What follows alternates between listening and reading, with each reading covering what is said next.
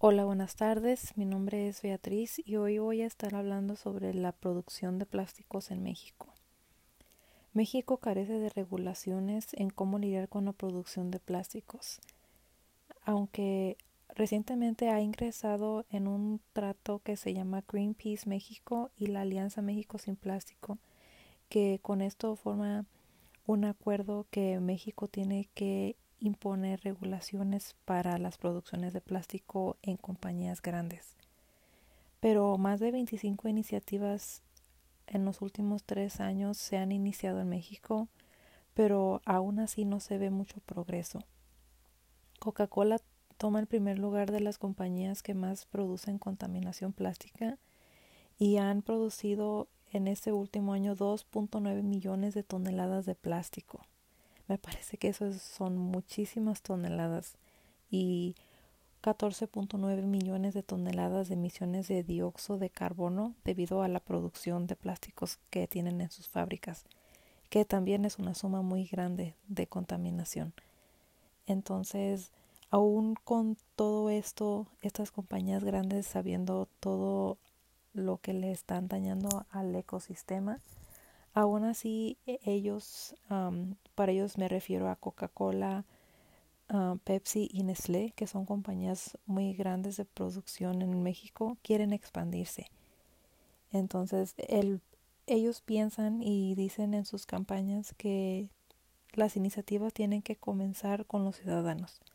Quieren que los ciudadanos regresen sus botes para poder ellos reciclar, que sí es válido, pienso, para que así ah, ellos puedan reusar o poder reciclar esos mismos botes, pero el problema es que ellos no quieren tomar la iniciativa para que así sea más fácil para todos.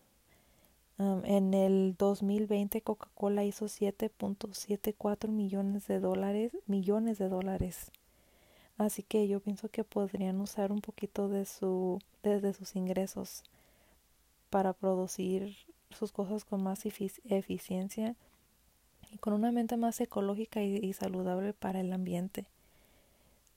pero las compañías grandes no quieren tomar la iniciativa porque sería gastar dinero.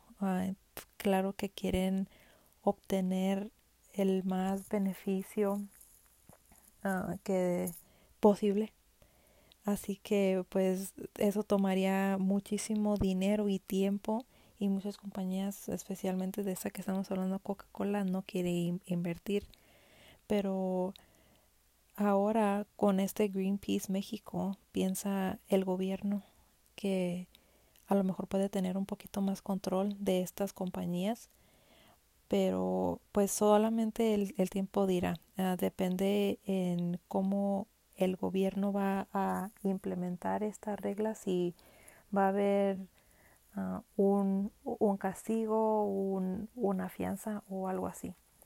Ah, pero pienso que sería bueno un incentivo para estas compañías, para que pudieran ya empezar en ese proceso de ser más ecológicos y eficientes con el medio ambiente. Así que eso es todo de mi parte. Esperemos que en esas próximas semanas se escuche un poquito más de esas iniciativas en México o en otros países. Ah, que pasen buenas tardes. Muchas gracias por escuchar.